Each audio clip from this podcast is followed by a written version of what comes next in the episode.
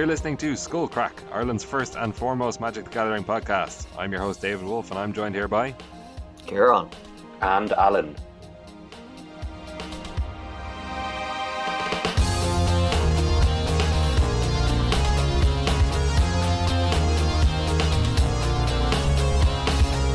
Hey lads, how are you? Hey, how's it going? Long time since I've been on the podcast. Yes. Three weeks or something. There, I, I'm I'm good. I'm hungover, uh, and uh, yeah, just just tired and hungover from a long day of of celebrating Saint Patrick. Yeah. he's a great guy. he he stamped out Druidism and uh, you know and uh, traditional pagan beliefs in Ireland and brought over Christianity, which, which has been great for the country in general. And it's good that we all celebrate uh, essentially what's colonial, colonialism, pre-colonialism, pre-colonialism, colonialism. Okay. You had a feast when to they say- celebrate him, did y'all? I did not have I, I had a feast of points. Is that, if that if that counts. Very good. Hands. I did not uh, celebrate St. Patrick's Day much. Uh, I, I avoided town like the plague, so I uh, I stuck to uh, playing vintage on Magic Online to uh, to celebrate my Irish heritage somehow. Not sure how that counts, but yeah. How was yours, Wolf? Was uh, did was anyone aware of it in, in Vietnam? Yeah, there's a big enough um, expat community here and fair few Irish people, so there were like a few little events on. Funny enough, um, I didn't really go to any of them. I went out with some work friends, wore a shamrock, not an actual shamrock, a sticker of a shamrock. Fair play to um, yeah, in general, I, I mean, it is funny to even think that anybody in Vietnam is aware of St. Patrick's Day at all. I did teach all my students about St. Patrick's Day. We did a little reading about St. Patrick and watched some videos of hurling. Excellent. yeah, so that was my St. Patrick's Day. That's great. with the sticks. Um, but we're not here to talk about St. Patrick. We're here to talk about magic. I don't know. I don't have a very good segue for that. Al, Oh no. you're usually the king of segues. Um, King of segues. um, I know so we're banishing the, the stakes from Ireland. We we will instead banish um, your viewers. We will banish your lack of knowledge of the last week of Magic the Gathering by bringing you content about Magic the Gathering in the last week. Here's So that'll be banished, The- replaced with knowledge. Here- Here's a segue. Hold on. Uh, well, it, actually, no. Sorry, it doesn't work. It only would have worked if they banned something last week. Oh yeah, Oh, that would be good. Yeah, yeah. Yeah, we could have made some kind of joke about banishing something from modern. But that is the news. They didn't ban anything from modern. Boom. Any formats. So we had a ban and restricted announcement last Monday, which is when our previous podcast went up. Went up, so we just missed it. Um, and yeah, there was nothing banned in any formats. No changes. No unbans either. Um, there was a paragraph posted about well, a few paragraphs, a short passage posted about Nexus of Fate, uh, where Ian Duke discussed why they were not banning Nexus of Fate, essentially, um, in best of three, of course, because it's already banned in best of one. Uh, he basically said there's been a lot of discussion surrounding Nexus of Fate and like why is it not banned, etc., etc. And basically, they just said that the data that they've gathered from Arena, Magic Online, and the the Mythic Championship, uh, all that data shows that Nexus of Fate basically is not a problem from the perspective of power. Um, it's it's not an overpowered card or strategy, and that they feel in best of three there are ways to combat it. So you know with with sideboards, um, and it's not overly represented in the metagame. So they felt that there was no real need to take action, and you know taking action in such a way, you know it it it, it, does have a cost. Um, when you ban cards, so like the the Nexus of Fate decks, they're they're built around that card. So if you ban that card, the whole deck is gone. So that certainly does have a cost. Whereas you know banning it only in best of one, it only affects arena players. So there's no real you know, and they were able to give refunds of cards of uh of mythic wild cards. So the the the cost is is less there. So basically, yeah, they're they're not banning Nexus of Fate. They're gonna wait for it to rotate, which is in six long months. Yeah, I was kind of unsure why they decided to write about Nexus of Fate. Um, they were talking about this in the Pro Points podcast as well, but like the next relevant big tournament is a modern tournament. There's no real big standard tournaments coming up. Nobody that I've seen has really been complaining about Nexus of Fate online since the Pro Tour or anything like that. So why is this the one thing they decided to highlight in this announcement? Um, on the Magic Arena subreddit, people complain about Nexus constantly. Oh, do they? Okay, uh, maybe I should read that. Yeah, okay. uh, I mean, I, I assume it's something. I'm, you know, companies these days they use the Reddit forums as basically their official forums for I'm not just talking about Wizards. This is like gaming companies all around, you know, all parts of gaming do this. So when you see that level of of dissatisfaction with what's happening in your game, I feel like they they need to address it in some way. And in this case, Wizards were ba- are basically just telling the people who are complaining, "Look, you're wrong. Deal with it, or just play best of one, I guess, where you can't be Nexus of Faded."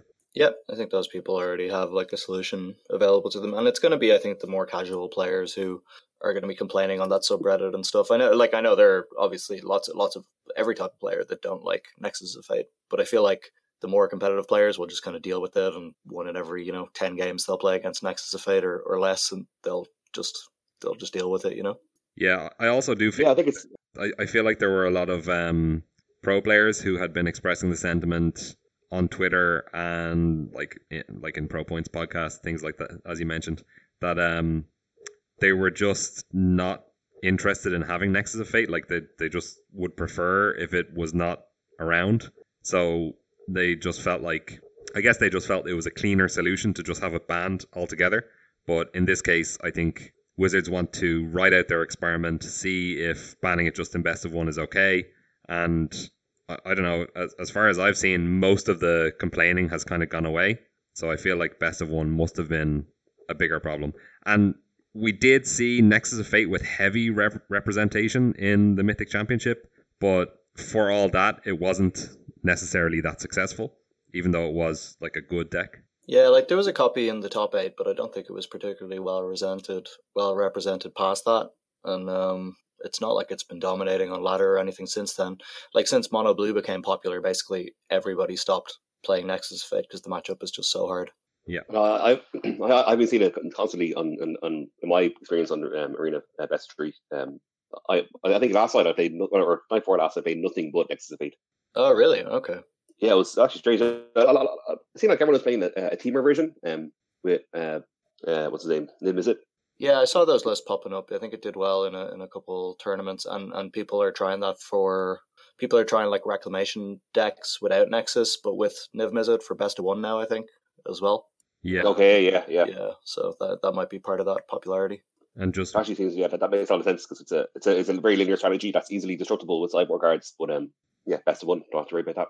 Yep, turn four or five Niv Mizzet is pretty good. Good God. yeah, I lost to Niv Mizzet in Vintage yesterday. My opponent was on Oath of Druids, and I expected to lose to an Emrakul, but instead they put a Niv Mizzet into play. I was like, oh, okay, that's that's a new way to lose. You probably just didn't have any Emrakuls. Yeah, probably, yeah. uh, is Niv Mizzet like cheaper than Emrakul on Magic Online? I assume it is. I would say it is, yeah. But I mean, if you already have a full Vintage deck, you're probably not worried about one copy of Niv Mizzet or Emrakul. true, true. Um, another thing in regards to this uh, this ban announcement is again what they didn't say rather than what they did say. So I think a lot of people expected Faithless Looting to be banned in this announcement, or at the very least for a comment on it in the same way that they commented on Nexus of Fate. For them to say, you know, they have said this in previous ban and restricted announcements. We are looking at this card. We are thinking about it for you know being banned. I think it was was it Gitaxian Probe? No, I'm not. I can't remember which card it was, but there was one card that they one one or two cards I think that they singled out and they said, uh, "We're watching this card. We're keeping an eye on it. We're going to make sure it doesn't get too out of control." But yeah, Faithless Looting. Uh, so this is kind of fueled by uh, the the rise of Izzet Phoenix as the de facto best deck in Modern, and also you know our old friend Dredge is back again. Uh, every couple of years, it rears its head, and people get very annoyed that graveyard strategies are so hard to interact with, and rest in peace is too slow. um, so yeah, I think a lot of people are looking at Faithless Looting as head and shoulders more powerful than most of the other cards in the format as as a graveyard enabler.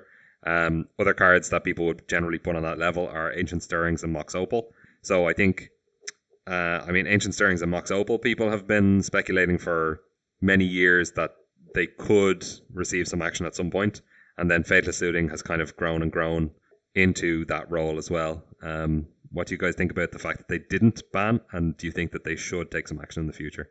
I think Yeah, there was, that. um, Uh, you go ahead, Alan. Yeah, I suppose I, I was going to make a sweeping blanket, blanket statement that uh, I think I think I think there, there was a lot of hate on Twitter when uh, they didn't ban anything in modern, and uh, like frankly, I think it's absurd to think that it would that the it's absurd, absurd to think they would ban anything in this this announcement because uh, like it's modern's going to have two massive shakeups, you know, between uh, the London Mulligan if, if, if that does get incorporated. Um, uh, and we, we do have the, the Mythic Championship coming up that, that is modern with the, with the London Mulligan, and also like Modern Horizons, um, you know, will have a big impact on the format. So I, th- I think it's it's I think it was a bit of a stretch to think they would add anything uh, between now and these massive shakeups of the format. And so uh, I, I, think it doesn't make sense to ban anything until after you know until, until after these changes to see if there is uh, anything that's that's problematic.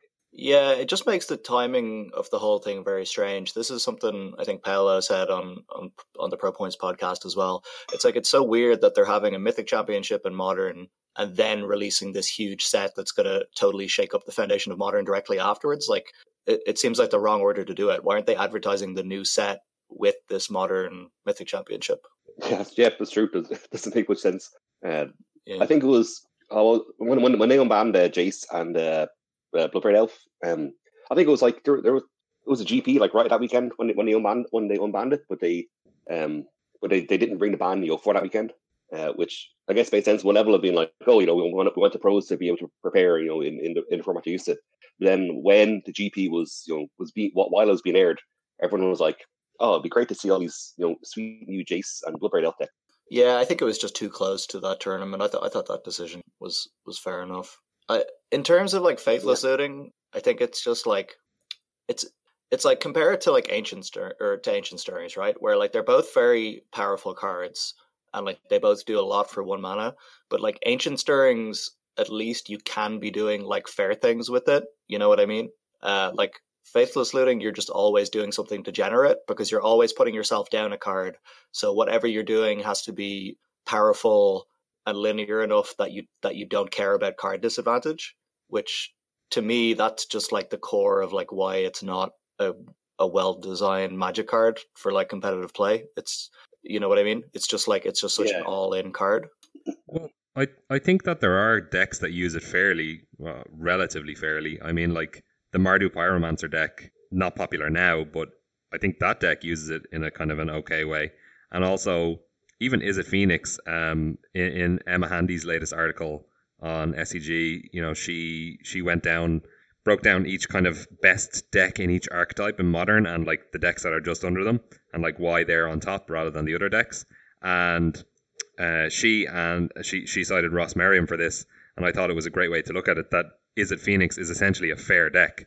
It's essentially a, a mid-range fair deck, and I think it is. There are some unfair cards in it, like Phoenix and faithless looting, but at its at the end of the day, it's it's a creature deck with some removal spells and some counter spells. Yeah, I agree, but like it just like faithless looting just gives it these like busted draws where you're just being attacked by like three phoenixes on turn three or whatever. Yeah, that that is true. It does have the like combo combo outs um, that other mid range fair decks don't have. So yeah, that's true. It yeah. does have that unfair element to it. Um, on stream just the other day, um, Melissa DeTora and um, Humph. What's his real name? Paul Cheon. Paul Cheon.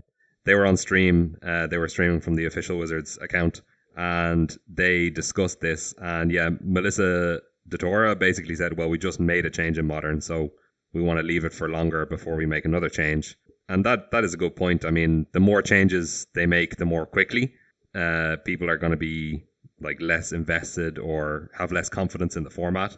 And then uh, Cheon also said they wanted to wait some time to see it develop and see, you know, that that modern is in many ways a self-correcting format because there's so much, there's so many cards available in modern.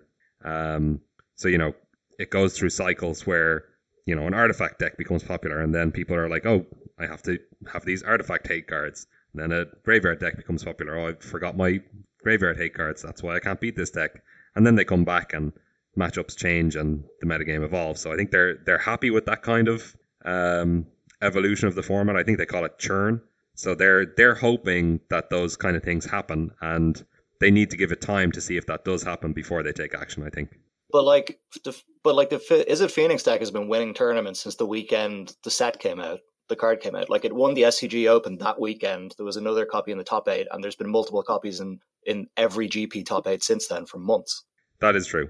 And to add to that information, we have we had two modern Grand Prix this weekend. uh, one in Bilbao and one in uh, Tampa in Florida. And there were, hold on, let me check. One, two, uh, so two, looks like two Izzet Phoenix in the top eight of Bilbao, and then one, two, three, four in the top eight of Tampa. So that's pretty good. Six lists, Like, uh, two top eights. Yeah, and like one of the GPs had three dredge lists in the top eight as well. Like Faithless Looting is just too good. And like before before Phoenix existed, right? Everyone was playing these like Hollow One decks, these Bridgevine decks for a while, even though that didn't last too long. Like Dread Dredge has kind of been like remaining semi popular this whole time. People started putting Faithless Looting in Grixis Shadow, which they'd never done before, just because they realized like the power level is is there enough that even in like a fairer deck like Grixis Shadow, you you can like sometimes it's worth it to have the card disadvantage. Hmm. Like it's been dominating the format for a long time, and like it's fair enough if they say that that they want to wait for more changes and stuff. I think like what I was more annoyed about was that they didn't even mention it as a card they were watching, as you said, neither this ban ban announcement or when they banned KCI. They didn't mention it in that that announcement either as a card to watch. But like it must be on their radar. Yeah, there's also even though for any, any reason alone, but the, the amount of hatred for or the amount of you know voices calling for a ban, and you know that that, that alone would, would give them reason to to um, at least keep an eye on it. Yeah. But like it is a fair deck. It just seems to be like more consistent and slightly more powerful than any of the other fair decks in the format. So it's like why would you really play anything else at the moment? It's kind of it's kind of like what what Splinter Twin was and they banned Splinter Twin for that reason as well because it just pushed a lot of other decks out of the format that did the same thing but slightly worse. So if you had to put money on it, would you would you say that Faithless Looting is not long for this modern world? I would hope not. I mean, there's other cards I want to get rid of as well, though. Like, I would like to ban, like, you know, Ensnaring Bridge. Like, I just think that's a stupid magic card that Modern would probably be better off without. And, like, Blood Moon, I think, as well, is another card that, you know, the format would just be better and the player base in general would, would have a lot more fun if these cards weren't around. But, like, Faithless Looting is the big offender at the moment. And, like, nobody likes playing against Dredge. You know what I mean? It's You just get such a sinking feeling when your opponent just casts turn one Faithless Looting and puts a Stinkweed Imp into the bin or whatever. You're just like, oh, like instead of getting to make like 50 interesting decisions this match of magic i get to make like three and just get to watch my opponent like spill their deck across the table from the into the graveyard Yeah, I kind of I don't know. I just feel like that's kind of a feature of modern. you just play against like Yeah, I feel like it's like yeah, it doesn't have to be though like you can ban cards like that like you know what i mean like they banned Eye of Ugin because people didn't want to play against like ridiculous broken eldrazi draws like that was a feature of modern until they banned that card too yeah, that's yeah. Well, I mean, I mean the, the I mean the dominance of Eldrazi and Splinter Twin, like you mentioned, are were you know it was way it was way worse than than things are now. That I, I see banning as an extreme reaction to to um to a very degenerate, degenerate format. Um, it's something that you know we haven't quite seen yet with is it is a Phoenix, and then if we do see if it, it is if it's a Phoenix, you know, put some numbers um to the same level as Eldrazi, the same level as Splinter Twin, then yeah, definitely, you know, we, we should ban it. Um, I don't think that's the only reason to ban it though. Like, because like look at like a deck like Whir Prison, right, which is like a Mox Opal and Snaring Bridge deck. Like, imagine if like twenty percent of the metagame was was that or less for modern. Say it was like fifteen percent, so it's not like overpoweringly strong, but like you have to play against Whir Prison like multiple times every time you go to a modern tournament.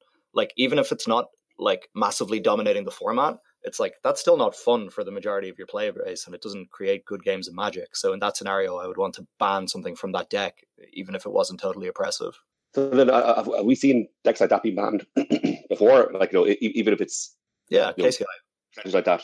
kci eggs Well, look- look- they banned both of those for partially that reason that's why they banned nexus and best of one as well Right, I, I, I guess the reason why they ban Nexus was, you know, is is is is, is a separate conversation. Um, well no it's that- that not i mean it's a it's a it's a card they chose to ban in a magic format Yeah, I think it. I think Nexus is a comparable ban, but I mean, also a part of you know part of why they chose to ban eggs and uh, or what did they ban from eggs? Second Sunrise and Yeah. um, KCI and Nexus of Fate is also like number of operations, like literally physical manipulation of what you're doing is really hard and boring to watch.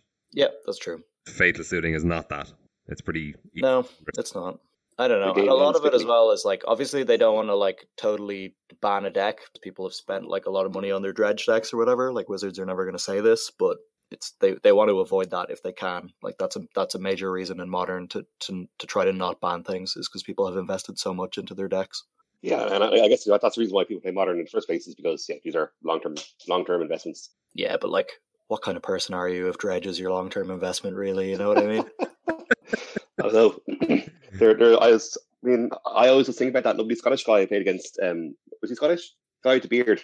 Oh, remember the guy with the beard? Guys, remember we played against him at the um played against a few times GPs. Uh, he had a full foil Japanese uh, dredge deck. It was wonderful. Yeah, he should be on some kind of watch list or something like that. You would. Exactly. It's wonderful because you play Tron. I mean, yeah, but this is it. I mean, it's like um, it's when you know if if, if I have you know a, a, a busted Tron ha- opening hand and then my opponent goes turn one, Faithless Looting, discard, uh, Stinkweed and Stinkweed Imp. Uh, my thought is just like, yep, this is the bullshit I signed up for. I mean, Yeah.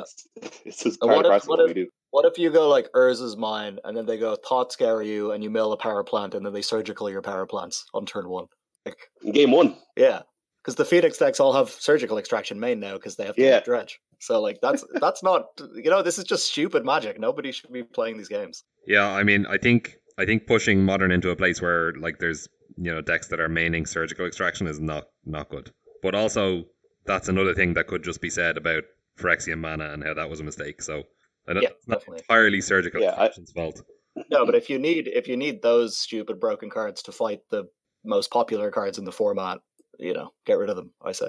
Yeah, yeah, I mean, Armor is, I mean, presumably the reason why I, I, I think this speaks more of you know how, how terrible Phyrexian mana is that it's basically you have a choice. If it's, uh, is it is it Phoenix has a choice between playing either gut shot or or um surgical as you know a four out freak, and I guess you know surgical is better than gut shot right now.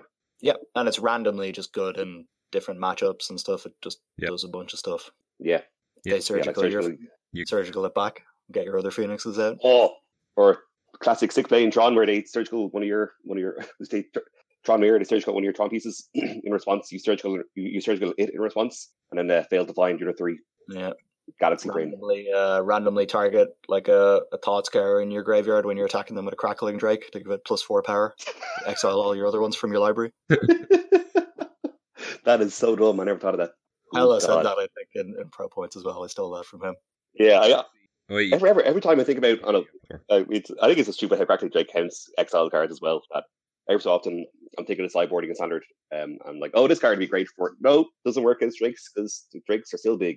Yeah, that's one of the problems in modern as well. Is that rest in pay, rest in peace should be one of the cards that's good against the Izzet Phoenix deck, but because it doesn't do anything against crackling drake, it's not actually all that good. yeah, it's Bangkok Drake. Yeah, that's the problem. Definitely. clearly that's the solution. I mean, based on how Wizards have answered before, this is what they. did. I think that's probably more likely that they they'd rather um they would rather weaken the deck than destroy a deck. You know, Yeah, they'll ban Copperline Gorge and you know something else. Terrible, man, Opt terrible or something. card. Opt never should have reprinted the modern. That's the problem. Yeah, Opt was a mistake, definitely. But yeah, I don't know. We'll see how this Pro Tour goes. I think there is going to be a lot of Dredge and a lot of Phoenix because like the pros don't have that much time or like don't have that much capability to like to to spend their time testing modern, right? So they're just going to go with a safe, good deck like most of the top pros. So I think you're just going to see a ton of people on on Izzet Phoenix? Yeah, definitely. Yeah. Uh, I I think it, it's in a, a weird spot as well where there's actually so many changes that are about to happen because the Mythic Championship is also going to. So there's a Mythic Championship coming, which is not always the case for Modern. You know, they're, they're actually few and far between. Um, so there's like high incentive to break stuff. Um, and you can break stuff in Modern, like the Eldrazi deck or whatever. Um, whereas in Standard, it, you know, you more often you're going with like a safer choice and you don't break it that often. Um, Plus, they're testing the new Mulligan rule, which also incentivizes people to break stuff because it's kind of un- uncharted territory and stuff like that. Um, and And there's Modern Horizons. just on that note, sorry, sorry, Dave. Just on that note, people should read. Maybe we can link it in the show notes. Frank Karsten's article where he like mathematically shows that the new Mulligan rule specifically benefits the type of decks that we're we're talking about. As as we as we theorized in a previous episode, Frank Karsten actually did the math and said, yeah, the faithless looting decks, like dredge decks and and you know Tron, these kind of two card combo type decks as well, they're all hugely benefited by this new rule. He he did the sums on it. Yeah, you can always trust Frank Karsten to do the math. I'll, I'll link that article. Um, yeah, and then there's also Modern Horizons, which is coming up just after the Mythic Championship, and you know that could potentially change a lot of things as well. So I think it's just a, a perfect storm of a lot of things happening at the same time where Wizards doesn't want to throw another another uh, another factor in there. You know, uh, I think that's probably Yep. motivating mo- motivating their their their choice not to change anything this time. But if it continues to be a problem after Modern Horizons, I assume they'll take action then. Yeah, maybe they think just putting containment priest in Modern Horizons will will fix a lot of it or whatever. You know. Will it? Nah, I mean it's about as good as Rest in Peace. I would say. Hmm. All right, shall we talk about standard for a little bit? Yes. Yeah, definitely. I haven't actually been playing all that much standard, just a, just a little bit on Arena. Hmm. Have you guys? I've been losing quite a lot. but I, I've, been, I've, been, I've, been, I've been winning some as well. I'm trying new things. That's why I'm losing. You know, you got, you got, you got to lose some stuff before you win some stuff when you're trying new things. Very true. Uh, I've been playing a little bit. Again, still not playing too much in the ranked ladder uh, because I want to kind of see how much I can ride it out. Um, there was this conspiracy that was talked about on uh, on the game podcast as well of people's MMR not being reset uh, from season to season. So uh, I think the the main the main person who kind of discovered this was was the guy who was he was at number one mythic in limited for like two seasons in a row, but then he had a horrible win rate going into this season. But he got put into mythic at number one limited again, which didn't really track with his win rate for the season. So I think that's how people are thinking about how, how people discovered that this is happening. Yeah, that makes sense. It's this is this is the one of the problems with systems like this where they don't like showing people the exact number. They just like putting people in these brackets, and then people get to have these nice little uh, you know rewarding moments when they they get up to a new rank or whatever. You know, get up to a new tier. It's like there is probably just a number that's working behind the scenes that's that is your actual MMO rank. That's what's controlling who you're matched against. It's not exactly, you know, which diamond tier you're in or whatever. So it can lead to situations like that where the reality of what you're playing isn't matching up to uh to what it says on the screen your rank is. Yeah, when when you're in diamond, you do occasionally get matched against mythic players. So yeah, I, I think that is probably the case. Like yeah, I'm a person who always just preferred just seeing the number, but lots of game companies just have moved away from from showing the player their actual ranking number and just uh, I think it must just be a psychological thing. It's just people people are happier, you know, if they just know they're diamond rather than they they see their number has gone down 20 points after they lose a game or whatever. That probably like hurts more psychologically, so they don't want to show people that. Yeah, I think going down one pip or two pips or whatever is probably less demotivating. The problem with this though is that if they're going to reward you for getting to top of thousand mythic, it's going to be and it's going to be much harder for you to climb back up if your MMR is high at the start of a season. That's like that's that's really not that fair, you know. Like if you if you're going to have to have twice as hard games as someone worse than you to to have the same chances as getting up to the top of thousand mythic in the first place. But at the same Because like no matter once you do get back to mythic, you're going to be placed in higher. Yeah, you will. But if you're a better player, you know, it's probably not too much of a problem to stay top a thousand anyway. Hmm. Whereas, like, no matter how good you are, and even if your MMR that you can't see is is high enough that like you know you you are pl- playing against like very good players, it's like you still have to do the grind of getting enough win streaks and stuff through the through platinum and through diamond and everything to get to mythic, no matter no matter what your MMR is. So that's going to be harder to do if you're being placed against better players at those lower ranks. Like that can represent a really big time investment for people. Yeah, that is true. Um, I'm not really sure where this goes from here. I, I don't think Wizards will ever make like a statement on this. Um, probably I don't know. People might figure out ways to game the system based on evidence like this popping up, you know, here and there down the road. Uh, which is one thing I'd always be worried about. You know, people had rumors about it with the the last season where people needed to get top eight. Of course, there were rumors flying around that you know people were gaming the system and trading wins and all this stuff. Like, who knows if that's actually happening? But it's it's kind of one reason I prefer just to to have a simple system where you can see see your number. Uh, I prefer just transparency. Mm-hmm. But uh, as you say, yeah, I don't think they'll ever go that route. Um, just to move on from that, what what decks have you guys actually been playing? Yeah, so I, I, I've been I've been experimenting with three different uh, Grixis lists. Um, you know, some some, some for kind of heavy control to you know mid range. Um, and yeah, I, I, I guess kind of just like looking at the decks I've been up against uh, on arena, it seemed like you know the uh, something like uh, gold bonus seems like should be well positioned. Um, I know you, you just having you know, like say against mono blue, just having a big blocker in the air. Uh, you know, does a good job. Does, does a good job. So I guess the list I've been putting together have been ones that kind of control the game with cheap spells, uh, with cheap cheap rule rule spells, um, in the early game. Then in, in the late game, uh, just completely grind them out with uh, you know powerful cards like Nicol Bolas and the Atlas Reborn. Uh, but then, as I mentioned, I've been playing against nothing but uh, Nexus uh, for I think it was like on, on Saturday. I played a lot, played a lot of Saturday. Uh, played against nothing but Nexus, so I switched over to mono red, and I have just been cleaning up. Yeah, Nice. Grixis versus Nexus is a fairly poor matchup for Grixis. I think Grixis actually could be a, a good a good choice right now though, because I, I honestly haven't seen that much Nexus. Um, I I think Gruul has has grown in popularity a bit. Esper is still popular, um, and I think I think you can build Grixis to be good against Esper. Mainly disinformation campaign, I'm going to say, would be the best thing. Normally, Esper probably would be favored versus Grixis just because of um, like it's it's creatureless. But I guess you know Grixis does have the Vraska's Contempts to deal with to deal with uh, Teferi, and it does have counter spells as well to back that up. So I think Grixis could be a good shot right now. Yeah, exactly. so I, I guess these these are the things I was considering going in, and I think um I, I think the Nexus matchup was a soap war that uh you know if you're if you're playing in a, in a meta with a lot of with a lot, a lot of Nexus, uh, you can't really consider Grixis. Um, And of so I think you, you have I, I was I was happy going in, um, and then when I, when I played against the five times in a row, I'm like, nope. Well, I'll try it again. I guess I'll try it again. yeah. I mean, what what rank are you now as well? Um, uh, gold at gold level one, like uh, on on the on the cusp of um not gold, Okay, so what is that platinum. Yeah, it, it does also change. Like I I noticed as you move up between ranks, especially like the different colored ranks, like not necessarily from two to one or whatever. As you move between ranks, the metagame does change. So yeah, it could be worth revisiting when you move up move up into platinum. Yeah, that makes a lot of sense. Just yeah, mono red, mono red until platinum, then switch. Yes, he's. Yeah.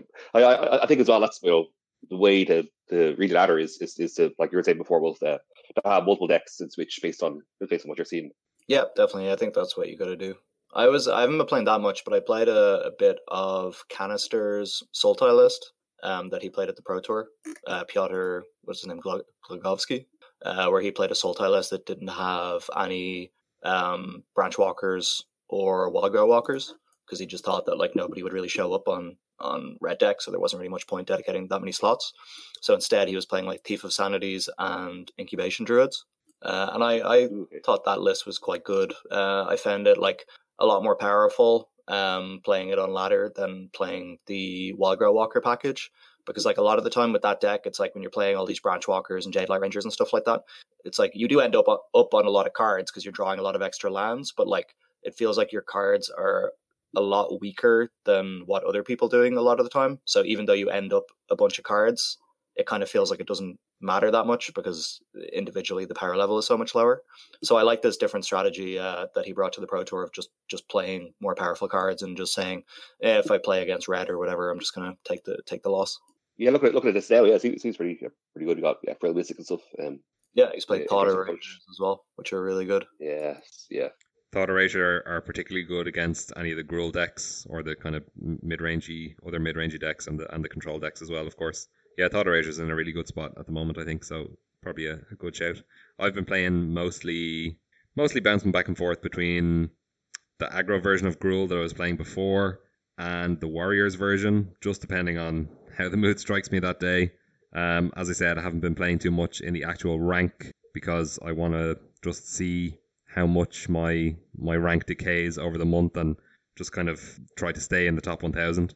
Um, I think I'm around 500, 540 now or something like that. So gonna have to start playing again a little bit because there's what 13 days left in the season. So yeah, um, but yeah, been mostly playing on the constructed constructed events because the EV is a little bit better.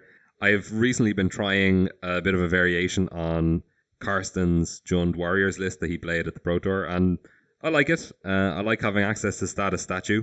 Uh, it gets you out of a lot of situations, uh, along with Chainwhirler as well. So yeah, I like that deck. Uh, mana feels a bit awkward sometimes, but it definitely has really good aggressive draws. Um, feels like it can deal with most things. Sideboard is a bit funny because of your mana. It's the same thing in the in the Warriors deck because of unclaimed territory. It's a bit awkward playing some some non-creature spells. So I have fewer I have fewer Cindervines, uh, and obviously Chainwhirler puts a lot of pressure on your mana base as well. So, but yeah, overall I'm enjoying that deck and it's doing okay for me. Um, had a funny spot today where I was uh, I was playing against uh, like a black white kind of Angels deck, and I'd gotten the game to a point where I think the opponent had one card in hand and I had nothing on the board, and I top decked a. Uh, oh, the opponent also had Lyra on the board, so like one card in hand plus Lyra on the board, and I top decked uh, Direfleet Daredevil. So I looked at their graveyard and I was like, hmm, okay. Um, and the opponent had previously played in the previous game. Had played Ethereal Absolution, so I was like, right, I want to leave their Mortify in the graveyard because if I, I could top deck another Direfleet Daredevil and kill that with the Mortify um, before I die to it. And they had Vraska's Contempt, Kaya's Wrath, and Cast Down. And I was like, well, I want to leave the Cast Down, or yeah, I want to leave the Vraska's Contempt in there in case there's a, a Planeswalker, and I top deck another Direfleet Daredevil. And I kind of want to leave the Kaya's Wrath in there because I don't want to just Kaya's Wrath away my, my dude that I that I just drew. So I'll just take the cast down and kill the Lyra with the cast down. And Oh no, shame. that's a disaster. Direfleet Daredevil, I gotta say, has been amazing for me in that deck. I've really, really liked it. Yeah, I think Direfleet Daredevil has been one of the biggest kind of uh, sleeper cards in standard for a long time. Because remember when it was printed, everyone was like, "Oh my god, this is Snapcaster 2.0," and then it just did nothing for a long, long time. Um, and it's seen a good amount of play this standard in both the uh, the black red deck that was around for a little while and in this Gruul deck. So I think it's a it's a cool card, and especially against decks that have Mortify. I find that a lot of decks that have Mortify also have enchantments in their own deck. So it's just really funny when you play the Direfleet Daredevil and you see them mousing over their own graveyard. And like, yeah, yeah, that's your Mortify. yeah. Getting a Chemister's Insight is really, really nice as well. If you ever get to do that. Yes. Yeah, yeah. And then uh, even stuff like uh, what's it like risk factor. Even even though cast it, just you know, exile and exile and risk factor uh, from the graveyard of mono is a uh, you know buys a lot of time. Yeah. It's very good against mono. Yeah, it is fantastic because you can just take one of their cheap removal spells and you have a decent blocker. Of course, it like dies to Chainwhirler or whatever, or any of their burn spells, but that's still, you know, a burn spell that they didn't point at you. So, yeah, it's a great Yeah. card all around. Love it. I've also seen a lot of uh, kind of weird decks coming up. So I was talking with this, uh, talking about this earlier with Kieran. A lot of like weird, weirdo control decks based around odd enchantments. Like um, I've seen Ethereal Absolution a lot, and I saw like a Dovin's Acuity deck as well. So Kieran, you were telling me about this. Yeah, BBD uh, Brian Braun Duin, I think, has been playing this on his stream where he's playing like uh, he's practicing for the the Mythic Invitational. So he's playing this best of one Esper control deck with Dovin's Acuities, um, pretty much all all instants, and then four uh, and wraths and stuff as well, and then or I think three Mastermind's acquisition, and then he's got a fifteen card sideboard even though it's best of one, and then he just uses the Mastermind's acquisitions to get whichever win condition he needs from the sideboard. So against red, he gets a Lyra. Against like mid range, he'll get a Teferi or whatever. And then he also has like other silver bullets in in the sideboard as well. Uh, it seems like a really interesting idea, to be honest. I like the idea of leveraging the sideboard in, in best of one. I think it's something we even joked about on the podcast like a month ago or something like that. But BBD is actually doing it, and it seems to have taken off. Yeah, it's very sweet. So The problem with the problem is if you play it in best of three, it means your sideboard is totally non-functional. yeah, that is a slight problem. But it's, it's yeah, he, he was playing weirdo cards. Like he was playing an ethereal absolution. He was playing like an eldest reborn, I think, to clear the mines, a healing grace, all these very strange magic cards. I, I think it's it is really cool in best of one that it's basically like a Yu-Gi-Oh side deck or whatever, like an extra deck or contraptions or whatever. That's Yeah, exactly. Yeah. in best of one. and it's like it's pretty nice as well like if you're if you have enough removal and and you can slow the game down enough in your uh in your control deck that you know you can take a turn off to like find whatever win condition you need and that means that you're never going to draw the wrong win condition and have a dead card in your hand like that is really powerful it, it makes your deck a lot more consistent Yeah, it's a very interesting concept for a deck. Um, in terms of getting ahead in standard right now, I honestly have no idea. Uh, I haven't thought about best of one at all. Really, there's more more intelligent minds than ours thinking about best of one. I think if if you want to get good decks or good like entertaining uh, lessons, I guess, like if you want to learn more about best of one, like most of the MPL are streaming every day on Twitch, and they're streaming you know predominantly best of one because they're preparing for it. Not just the MPL, obviously, also the other the invitees. So there's so many people streaming best of one at the moment. There's like no shortage of content. Um, but I I don't have any advice for it when it comes to best of three. I think Gruul in all its forms is still a decent uh, a decent thing to be doing. I think it can it can beat the control decks with the aggro draws. Um, kind of tough against Sultai, but usually interesting games. And then against like mono red, mono blue, it's quite good. You have your Kraul harpooners and collision colossus and stuff like that. So still a good choice, I think. I've been finding that deck good, the mid rangey version in uh, in best of one as well. I played a little bit of best of one ranked, and I think I went like 8-0 or 8-1 or something like that with, with Gruul. Yeah, I think Direfleet Daredevil again shines in best of one because it's so flexible. Yeah, and it's like it's probably not happening as much now, but I was getting a lot of wins where I'd randomly just like collision colossus people out of the game, and since it's best of one, they're not they're not expecting it the first time, and then the game's just over, and they don't get to play around it in game two. Yeah, and the best thing with that is when you can cast it on a Gruul Spellbreaker as well, because they can. Oh, one think about it. So good. So good, yeah, so much damage. It's against control. That's great as well because, like, you know, you, you cast your harpooner on two, and then your hasted spellbreaker on three, and like, if they can't kill the spellbreaker uh, by the time your by the time your turn rolls back around, like, it just gets in for so much damage. Like, and yeah, it's pe- people just don't think about that the hexproof and, and getting to buff it. It's great. Yeah, and e- even like even if Gruul Spellbreaker does just get killed immediately, you, you have forced you have forced the play pattern of the game now you've basically made your opponent play on their main phase, and presumably you'll be able to continue committing threats to the board, which means they'll continue to have to be forced to play on their main phase. So it like changes the whole Yep. game. Like the best thing to be able to do after that is like is is play a phoenix the next turn on four, and they don't have counter magic up, and it's much harder for them to deal with the phoenix then once it's resolved. Yeah, and like then again, if they have Vraska's Contempt, they're kind of forced to use it right there and then. Yeah, exactly. Because e- even if they allow you to untap, then you might have like a lightning strike to save your Phoenix or whatever. So yeah. Um, shall we? You, you collision. Sorry, say that again, Al. Actually, sorry, just Uh, on that note as well, uh, the the um, what's it called, Growth Chamber Guardian actually does exactly the same thing as well Yes. because uh, because you can just leave your mana up and adapt it at the end of their turn, and then that's when they have to uh, moment of craving it usually. So like that's another way you can time walk them. So it's actually just really good against the control. There's a lot of ways where you can make them essentially waste their turn when they leave mana up. Yes, it's fantastic. Yep. So, to enter the arena. Uh, let us enter the arena. All right. so, uh, speaking of sideboarding, that's what we're going to talk about today on Enter the Arena. Uh, we just want to talk about the idea of building a sideboard for your deck. So, again, Enter the Arena, we're focused on new players who are coming from Arena to Paper Magic. And I mean, my bet, my guess is that most of the people who start in Arena will be playing best of one to start with, just because the deck size is smaller, so it's faster to make your deck. Um, matches are shorter, there's less investment, and it's simply just easier to find from the main play menu. Uh, so I think best of one is probably pretty popular with new new arena players. So if you want to move from arena into um, into paper magic or even into best of three arena, you have to start understanding how to build a sideboard for your deck. So we've pulled up just a few decks from the top eight of the Mythic Championship, the previous Mythic Championship, and we're going to use those as examples to talk about how to build a sideboard for your standard deck. Class. Uh, yeah, I, I guess something I, I, was, saying kind of uh, offline before how I felt like learning how to sideboard um, and learning how to build a sideboard was like the, the last thing that I figured out Magic. That it, it's something that um, you know most actions you do on the board or during a game, you can you know, opponents can see, you can get feedback from other people. Whereas um, building a sideboard and the actual process of sideboarding um, is something that I always do by yourself. So it's it's harder to get feedback on you know, if you're doing the right thing or if you're doing the wrong thing. Yeah, that I think it's the. I was gonna say, I think it's one place you can really like get people, surprise people as well. Even when you become familiar with with kind of deck building, and you go, to, say, you go to a tournament and you're really familiar with like everybody's decks and their sideboard plans.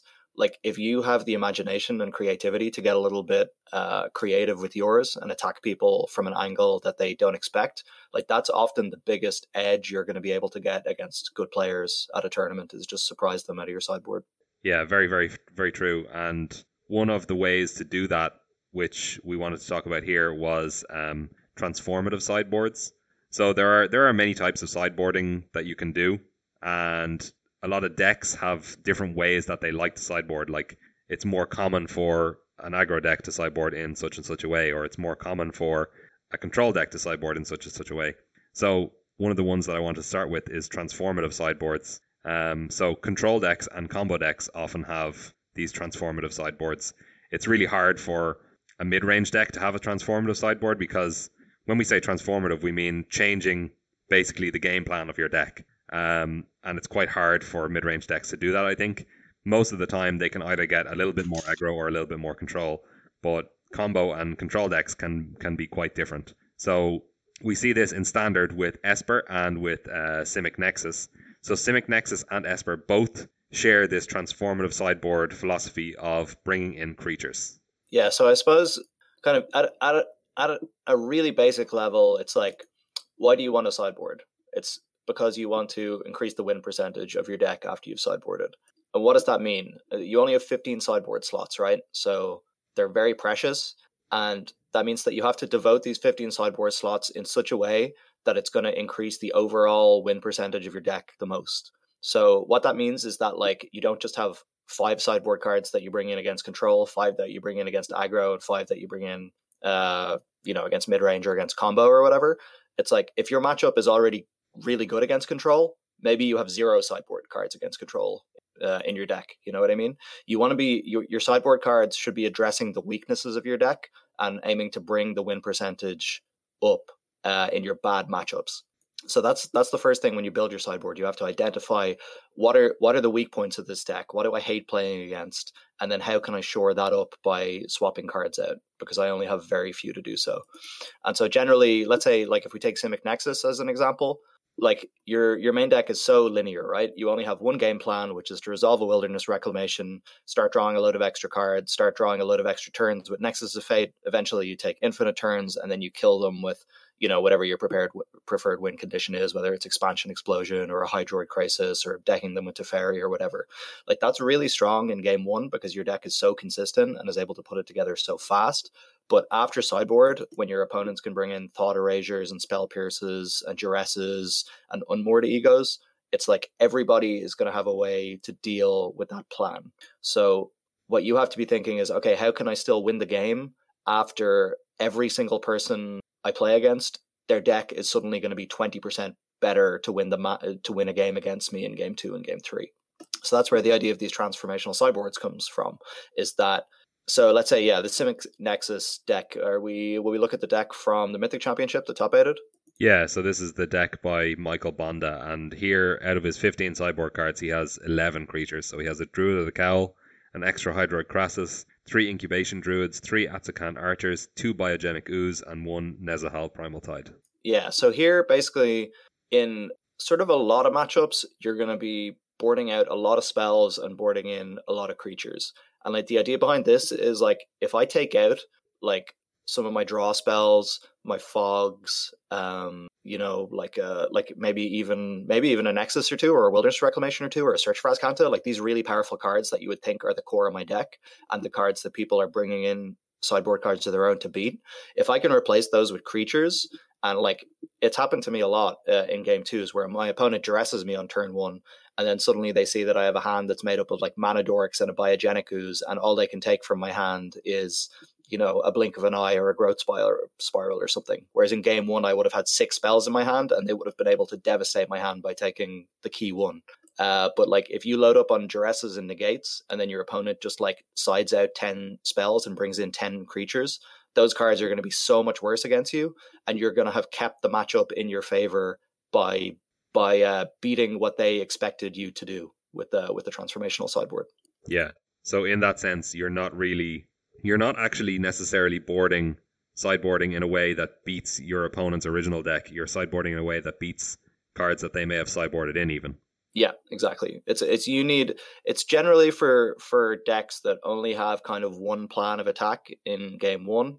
It's like it just lets you totally change up what angle you're playing the game from in game 2 and that makes it very difficult on your opponents to decide what what cards they want in their deck. Because then, let's say after game two, uh, let's say you win game one, right, and and then you sideboard into this creature plan game two, but they still manage to beat you somehow, and now you're going into game three. Now you can like keep the creatures in, or you can go back to just being like a fast combo deck because you're on the play now again for game three, and that's something that your opponent is going to have to think about as well. They're like, okay, well, are they going to keep in all these creatures again now? Are they going to keep in just a couple of them? You know, should I keep in the answers to uh to you know the biogenic ooze? Do I like do I want to really play you know spot removal and stuff like that? Like, uh, or or what do I do? You just want to put them in a position where it's really hard for them to make a clear, good decision of uh, of what sixty cards they should have. Yeah, and I just want to shout out Biogenic Ooze in this particular instance as well because I think it's a, a really interesting sideboard card for Nexus because it actually even works well with the Wilderness Reclamation because you can use the instant speed ability of the Biogenic Ooze to create more oozes and just grow your board like massively in the same, you know, with with that extra mana that you would normally be using for extra turns. You can just beat your opponent in a totally different way by putting, you know, 20 or 30 points of power and toughness onto the board over just a couple of turns. Yeah, it's frankly pretty ridiculous to be honest. And like Hydroid Krasis being in your main deck already makes it really easy to turn the corner and be able to do that because like they're always going to have to deal with every Hydroid Krasis you resolve and they're going to get behind on cards doing that.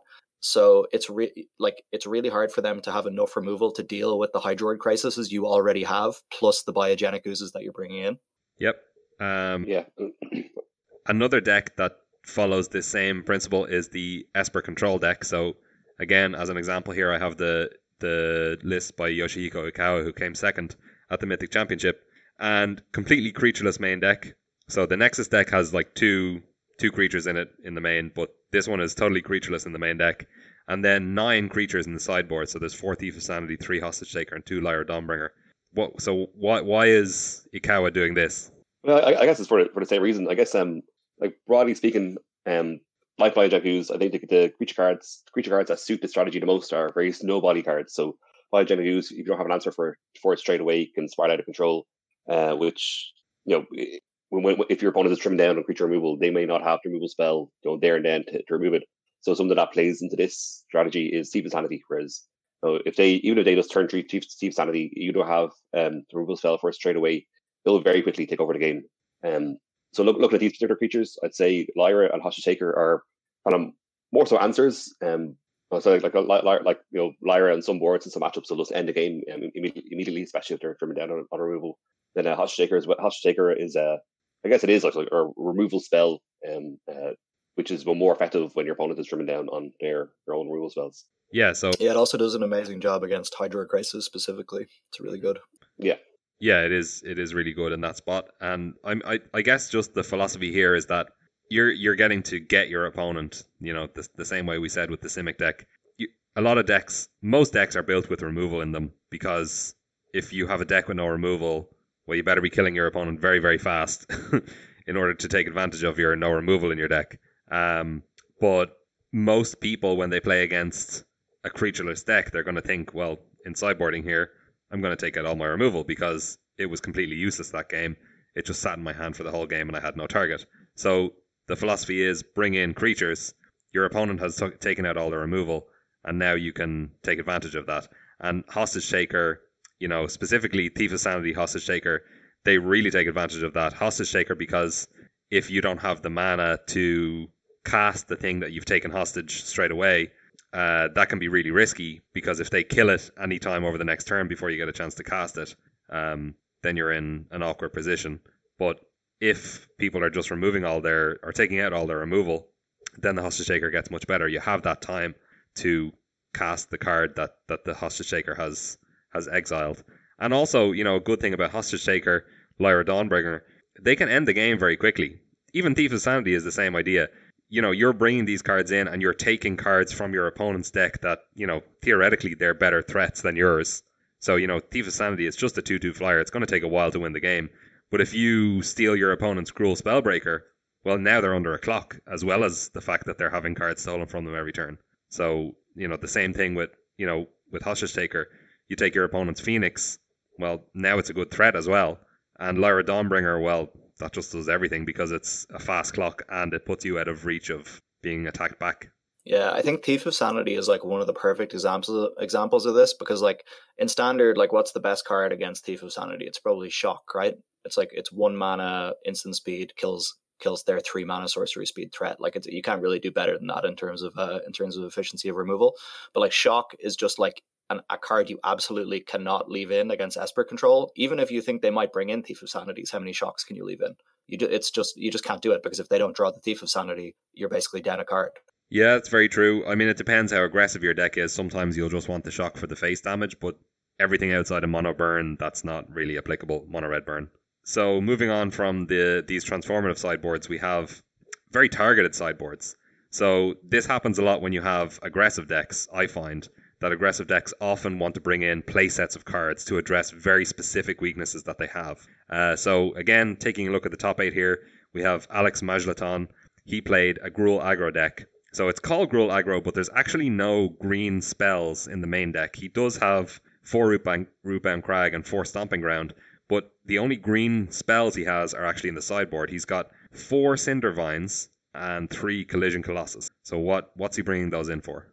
Uh, Cindervines definitely you bring them in against all the Nexus of Fate decks. Uh, it's just insane against them. It's both basically an anti-storm card, like stops them being able to just keep cantripping and taking extra turns because they're taking a damage every time they cast a spell. So it's just it it really reduces the amount of time they have to be able to combo off before winning. And then also the enchantment removal part is just the single best card you can have against their deck because uh, it kills their wilderness reclamation and you get to deploy it on turn two before they can realistically have like a counter spell up or a way to remove it uh, most of the time. So it's amazing there. It's also pretty good against control decks. I would I would bring in Cindervines generally against control uh, as well. Like control decks tend to have random enchantments hanging around, and like over the course of a game, it'll probably do like if it sticks around, it'll probably do what five damage or something like that for two mana, which is a pretty good deal. Yeah, and then Collision Colossus probably bring this in in matchups like Mono Blue, um, Drake's decks. It addresses a specific problem while also, you know, because it's a modal card, we sang its praises earlier. Sometimes you just get people. Yeah, it kills Lyra as well. It's uh, like the red decks don't have a way to kill Lyra without it. Very true. Yeah. And then we also yeah yeah I, I think sorry go ahead. No, just, just on, on, on point of clean Lyra, it's uh, you know, usually red decks, you know, just you know, pure mono red decks would, would have a fire fire and sideboard specifically for Lyra. Then you know, fire fire is kind of dumb if it's stuck in your hand, and if you're like against a control deck that, that hasn't played Lyra yet, it, it's it's dead. Uh, whereas Reach Collision Colossus, Collision Colossus does the same job for cheaper. Yeah, can, can just end the game in other, in other board states. Yeah, it can also kill Thief of Sanity, freeing up a burn spell to go to the face as well. So yeah, it's quite flexible. And then we also have four Lava Coil in the sideboard here.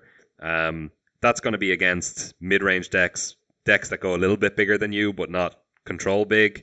Basically, to get blockers out of the way or to you know uh, get rid of a threat that's particularly um, particularly sticky, like a Rekindling Phoenix.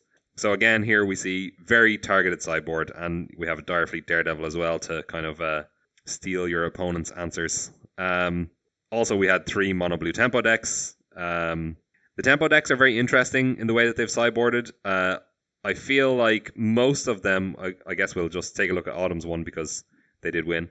Uh, yeah.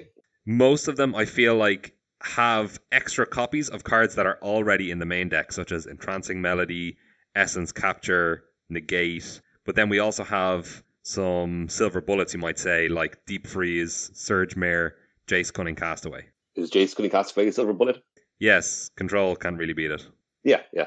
Like um, like against Esper, if you can put it down and just plus it and then make two Jaces, like they they will never beat you. Okay. Uh, Deep Freeze obviously coming in against, uh, you know, again creatures that are too big, uh, that can't be can't be interacted with by the mono blue deck. You know, creatures like Niv Mizzet or Rekindling Phoenix, Lyra again. Uh, Surge Mare coming in against green decks, of course, um, being unblockable in that matchup, and also just being a big blocker. Surge Mare also coming in against mono red, being a big blocker. So I, I feel like the mono blue tempo decks here, because of their philosophy of bringing in extra cards of what they already have access to in the main deck, you know, they, this is a, a, kind of a classic example of shoring up your weaknesses rather than um, rather than transformation. Yeah, and I feel like this deck is able to do this because, despite the fact that it's monocolored, it it's not a linear deck. Like there are so many lines play in this deck, and you're able to leverage like a skill advantage and and uh, and like even in a long game, despite the fact that you're playing a lot of one drops, it's like you can very very easily win a long game. It's like I, I feel like being that type of deck lends itself well to these kind of sideboard changes where you don't necessarily need to change your whole game plan. You just need to make some of your angles of attack slightly more powerful in the matchup. Yeah, and that that comes that comes uh, in like considering that is important when it comes to actually cutting the cards from your deck to bring in the sideboard cards as well. So like as we mentioned with some of the previous options, uh, you know, you, you have play sets of cards, uh, you have really effective like transformation strategies. You're taking out cards wholesale. You're taking out full play sets from your main deck occasion or uh, quite a, quite a lot. Whereas I think with the mono blue deck, it's much more okay to trim. You know, you just trim down a few cards here or there. Maybe you trim down to two dive down, or uh, you trim down a couple of Wizard's Retort, something like that, uh, to bring in a few extra cards from your sideboard. Yep, definitely. Sometimes it's pretty obvious, you know, like if you're playing against Gruul or whatever, you can easily ditch your three spell pierces or whatever, unless you're scared of the uh, collision colossus or whatever. But a lot of matchups, it is tougher. Like we saw this in the Pro Tour finals when uh, um, Autumn was playing against uh, Ikawa, and their sideboarding was really interesting. Um, like people were really uh, surprised that they took out the Tempest Djinns. I think maybe they only took them out on the draw. I'm not sure if they were out on the play as well. Maybe they had fewer of them on the play. Uh, but they said afterwards, and, the commentators I think spotted this in the match as well, that it's just too hard to resolve. The the card's just too slow. Just tapping out on your main phase for three mana is just not really viable. When Autumn knew that their opponent Ikawa had brought in Thief of Sanities and Lyras, so again, it's like it's both players thinking about these transformational sideboard plans as well. So Autumn is thinking, well, I can't tap out for a Tempest Djinn. I need to keep up an Essence capture because if a Thief of Sanity or a Lyra resolves, I'm going to lose the game. So in that sense, their sideboarding is is fully taking on board what their opponent is going to do or may do. Um, and I think that was absolutely masterfully displayed by Autumn. Uh, if anyone hasn't seen it, I would suggest going back and, and watching that final. I think it's probably one of the best d- displays of sideboarding I've seen. And uh, they said it in their winters in winners interview afterwards as well that uh, took all 15 of his cards every game and uh, from his sideboard and put them into his main deck. And Autumn said, oh, are we really doing this? We're we're you know we're doing it totally blind like this every time. We're not going to let each other see, you know, we're, we have the same setup as last game. But they both did that, and they were both completely making their opponent uh, make that decision each of each of the five games or the best of five games. Um, having to constantly rethink every time okay are they going for the transformational creature plan this time? Have they taken them back out? Now that they're on the draw you know do they do they only want the thief of sanities on the play? Should i leave in you know the same amount of essence capture? You know all that stuff. Yep. Uh, so it's it's uh, good to keep your opponent guessing i guess. Um, and then i suppose mid-range is the one that we haven't so much talked about yet. And we don't have like a clear example of mid-range in this top eight actually uh, there was no Sultai in the top eight, but I think the closest thing we have is actually the Izzet Phoenix deck. It's kind of like a mid range deck with combo elements, I guess. Um, you could also maybe say that it's a control deck with combo elements, but I think it's the closest to a mid range deck in this top eight. Uh, again, played by LSV. And here in the sideboard, you see a bunch of one offs. So there's like six one offs, three two offs, and then the, the highest number that you get in the sideboard is three negate. Yeah, so I think this is kind of interesting, and this is uh, speaks specifically to this style of blue deck that plays a lot of cantrips. Um, so LSV in this deck has four opts, four Chart a Courses, uh, four radical ideas, uh, two discovery dispersals, and two tormenting voices. So every single game you play with this deck, you're going to see a whole lot of cards, and you're going to mill through a lot of your deck. So that lends itself really well to uh, to having a bunch of one ofs in your sideboard because since you're playing so many cantrips and you have so much velocity, it's a lot more likely that you're going to see an individual one of in your sideboard than, for example, if you were playing a Sultai deck where for the most part you're just having to draw one card per turn. Yeah, I, I guess what what what could I add to that as well is how you know because this is very focused, but even though it plays it like mid range deck, but um, playing this myself, I found that sometimes you don't want to take too much too many cards out. Like it, when you're when you're sideboarding, it's usually it's difficult to decide what cards to remove.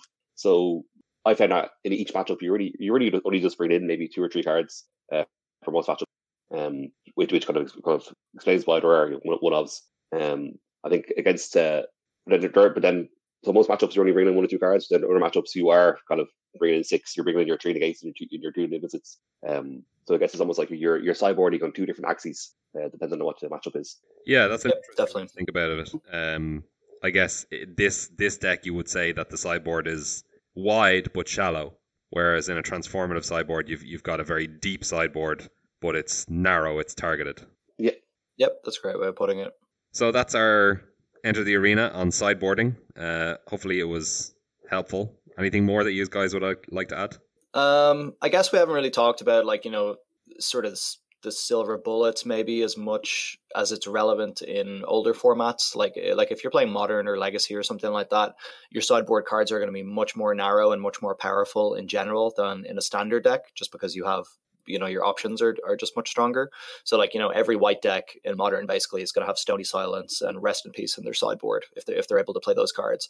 And those are cards that can just single-handedly shut down entire archetypes if you draw one copy of them.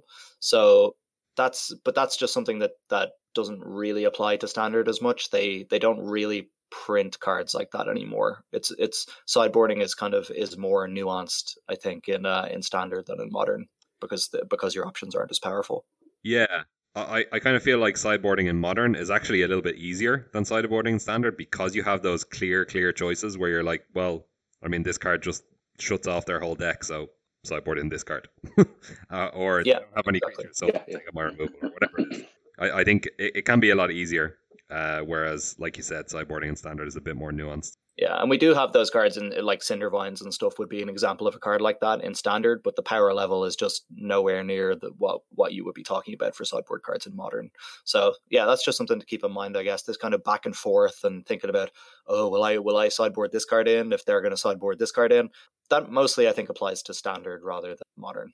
Yeah. So that's our enter the arena on sideboarding. Um, if anybody has any more questions about sideboarding or how to build a sideboard, um, please don't hesitate to send them in to us at skullcrackpodcast@gmail.com, or you can tweet us at skullcrack. And I think that's going to do it for us this week. Cool. All right, later, guys. Bye. Bye bye.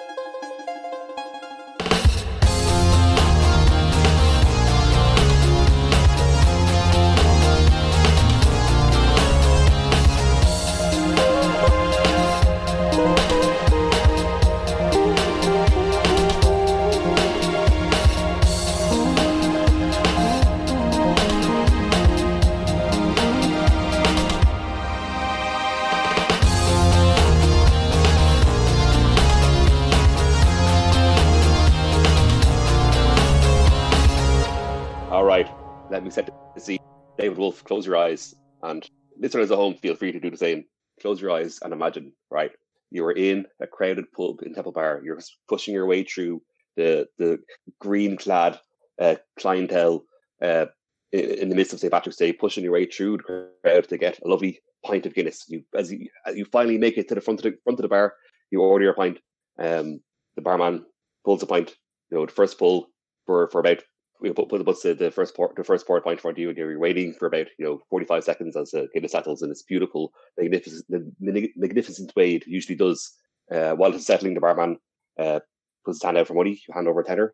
He turns around, hands you back two euro. You're like, oh, this was a very expensive pint, but as it's settling, you realize that it is absolutely beautiful and worth each of those eight euros.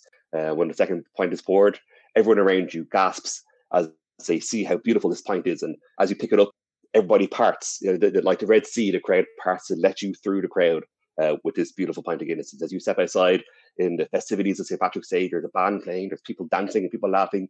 You take the first swig of Guinness, you're like, yes, this is what life is all about. This is this the, the world is a beautiful place. Uh, and you put you, you so you put the Guinness down beside you um, on, on a table uh, as you uh, you know, as you take in the rest of the, the rest of the scenery. The sun is shining, the birds are singing, the people are dancing. You're like, yes, there's nothing that could ruin this moment. But then you turn around and your Guinness is gone. Anguish strikes your heart as as your vision blurs as you realize that you paid so much money for this beautiful pint of Guinness, but now it's gone. You look all around you. There's no one, there's no one around who could have taken it. Seems like someone has just taken it and walked away. Uh, and now you're just as, as you terms with the fact that you just have to let this go. You just have to you just have to accept the fact that this lovely pint of Guinness is gone your your, your vision blurs even more, and and uh, a burning pain ignites in your chest. Uh, you fall as you fall to your knees. This burning pain uh, spreads through your whole body. You feel you feel boil through your blood to your fingertips. Uh, the, you feel like a crowd is formed around you, uh, but this, this this this this feeling, the sensation, kind of fades as, as you feel like something is changing in, in your location or, or your, your position. Your position, but then you realize you slowly realize that this this uh, heat flowing through your body is not pain, is not heat is not fire, but it's power. David Wolf, your spark is ignited, and now you're a planeswalker. so my spark has ignited because somebody stole my pint. Yes, usually it's caused by a, a moment of anguish and pain, which um, Okay. it certainly was. An eight euro for a pint. really happened. that's how much I paid yesterday. Crazy. Yeah, yeah, it's great. Okay. So uh, you're Planeswalker, David Wolf. So yeah, as I suppose as you're so um as you're as you're lying on the, on the ground, you open your eyes, you see yourself in a different city. Like it's it's a city that looks a lot like Prague. Uh, if you've ever been to Prague, I've never been to Prague because I was because I lost my passport. But Okay. you wake up in a city that's just like that's just like Prague with spire towers, Okay. uh, and there's lots of other people who are Planeswalkers fighting. Uh, this is Ravnica. You're in Ravnica. It's War of the Spark. Ah, You're a Planeswalker now. Go. go. Well, what's your what's your Planeswalker? Okay. Uh, Uh, you're gonna have to give me a bit of help because I'm not I'm not fully there. But okay. so I am Grixis. So I'm Yes. blue, black, red. That's that's the mana cost. Just three mana True mana. Yeah. each one. Um, I didn't think of a name actually. I mean, David is a terrible planeswalker name. Yeah. How about uh, I think- David the Wolf? Yeah, mm, that's not great. I don't want to move into Arlinn Arlinn Kord's territory, you know. Although I do think we. Have Oh yeah, yeah. I think I think it would have to be my full name, like Vivien Reid, right? Yeah, yeah. Okay, so we- we'll just go with David Wolf. Uh, This is my first Planeswalker card, so we don't need to give me a subtitle. Just David Wolf. Okay. Okay. Yeah, yeah. So it's uh, blue, black, red, and I come in with two loyalty. Yep. And plus one is draw two cards, then discard a card unless you attacked with a creature this turn. Ooh. And minus two, minus two is target opponent. No, sorry, no, we'll go minus one, minus one. Yeah. Target opponent sacrifices a creature from among creatures they control with the highest converted mana cost among creatures they control. Very good. And I lose two life. The control Okay. the planeswalker. Okay. Yes. yeah. I, I- think I think it's very powerful so far as a tree drop. Um, Yeah. And I'm not entirely sure about the ultimate. okay, we'll be uh, uh, Grixis way of winning the game. I'm sure. Well, I don't think it has to win the game because the the first two abilities are already quite powerful. I think I think it could yeah, maybe this could be. Um, more like um you know the new Dovin Baan where you get to like dig through time basically. oh yeah, yeah, yeah. So some small effect like that, smaller effect. Maybe actually maybe it could be cruel ultimatum. Oh, that'd be classic. Yes, that's perfect. Yes. So yeah. maybe like eight cruel ultimatum or minus seven, I guess. Ah, it comes down to two. Yeah. Yeah, but it comes down to two, but you're getting to draw two cards a turn every time you plus. Oh yeah, sure. If you're attacking, yeah, yeah. Um, Okay. yeah, so I think minus seven because cruel ultimatum is seven mana. So Yeah. Yeah. So there we go. That's me as a planeswalker. Lovely. David Wolf. All right. What's your plan? So for me, um, all right, this is a Big Eldrazi. Is is the name of this planeswalker.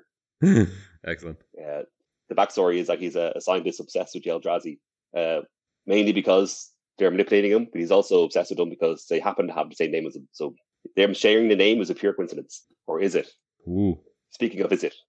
he is, is it? Okay. Uh, four, so it's four blue red. That, that- that's a good that, that's a good segue for you. Uh, four blue red. Right, goes in with five loyalty counters. Uh, its plus one is po- its plus one is ponder. okay. So for people Um, who don't know what ponder it's fine. is- Actually, for, for people yeah, who don't know what cruel ultimatum is, I probably should have said what cruel ultimatum is. I feel so sorry for people who don't know what cruel, cruel ultimatum is. Well, they're about to get their minds blown. So cruel ultimatum is a sorcery for seven mana. Ooh, hold on. Uh, it's a target opponent sacrifices a creature, discards three cards, then loses five life. You return a creature card from your graveyard to your hand, draw three cards, then gain five life. So it's pretty good. Oh God. Um, Yeah. So for people who don't know what Ponder is, it's a single blue mana for sorcery. Uh, you look at the top three cards, and then you can put them back in any order, uh, and then you can shuffle your deck and then draw a card, right? Yeah, yeah. So the shuffle is a May. Yeah, so it's uh, So yeah, so you're allowed- although although it feels very very powerful. yeah. Yeah. Okay, so Um, so six mana Ponder, okay, and then you have a six mana loyalty or six loyalty planeswalker in play. Okay, go. Yeah, so comes comes into five. So the minus three is uh, choose a target, uh, draw a card, then discard discard a card. Big Eldrazi deals damage to target. Oh, so, so choose choose a target creature. Um, yeah, Big Eldrazi de- deals damage to that creature, um, equal to the current mana cost of the discarded card. Okay, so that's pretty good if you're playing with Eldrazi. Yes, exactly. That's I, I that that is a coincidence I did not think of, but yes, that is perfect. Um, yeah, it's basically blast blast blast of genius is a card, except it's you know drawing one instead of drawing three. So like a like a weaker blast blast of genius on a minus. So um, comes in into five. You can plus once and then minus twice. Um, but then his ult is uh, so he comes into five loyalty. His ult is minus five, so you can ult straight away. Uh, you get an emblem with whenever an opponent draws a card, this this emblem deals two damage to them. That's uh, Ob Nixilis reignited, right? It kind of is. Um, Ob- ob- Obelix is uh, whenever any, any player draws a card, um, the opponent loses two life. Oh, okay. Yeah, so it's pretty similar. So it's, it's only if It's that, yeah, so it's, it's only if the opponent draws cards. only their stuff. Yeah. Yeah. All right. I think I uh, know. I, I, I think that's pretty good. yeah, I, I was thinking just making the ult. Um, you get an emblem that's Fevered Visions. That's probably too much text for a for an emblem. Hmm. Okay.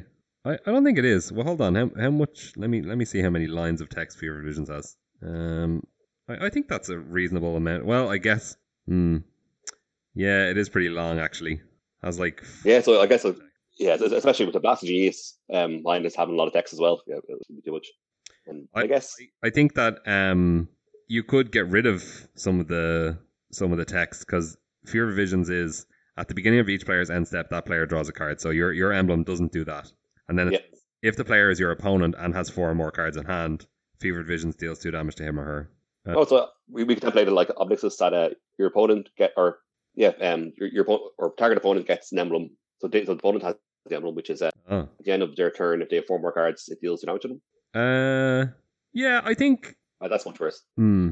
And he, yeah, but he can he can ult immediately, so he can give that effect immediately. So I, I don't think I, I think it has to be a bit. Yeah, yeah, yeah. There ha- there has for mm, I don't know. Yeah, for a card that does that, I think there has to be a way to get around it a little bit. But it is six mana, Yeah. so I kind of feel like they the player will never have four or more cards in their hand. Maybe you can change the amount of cards. Maybe yeah, can Yeah. Do two. Or deal damage equal to the number of cards in her hand. Oh yeah, Boom. that's good too. Oh, that'd be good. Okay. I mean, the mind can only expand uh, so far before it flies apart. That is very true. Flavor decks of Fevered Visions. Uh, Um, all right, all right. we got some powerful planeswalkers here. So what- Uh, Kieran had to run, so he didn't, Glass. he didn't get a chance to uh, to design a planeswalker. Do you want to design a planeswalker for Kieran, or we leave it to him? We'll do it. Well, he yeah. Well, well, he's playing a lot of vintage right now, so um, the plus can be uh, add three mana to your mana pool, mana color. Minus can be um, uh, show and tell. What's a good cost for this planeswalker? Well, uh, if it's vintage, it, could- it could be uh, five Phyrexian mana. Wooburg Phyrexian mana. Phyrexian red mana. Yeah. because it Niv Mizzet as well. Oh yeah, yeah. So um, you can, we can make a make a lot of mana um with a plus. Uh, minus is uh show and tell. Um, I don't know what else happens in vintage. I'm not familiar with the format. Shops. Shops. So the ultimate is Go to shops. Uh, exile this planeswalker. It becomes Mishra's Workshop. Yeah. Perfect. I think we, I think we're best off letting Kieran design his own planeswalker card. He can get back to us with it next week. All right, that's going to do it from us Yeah, this week. yeah. Bye, guys. Bye bye.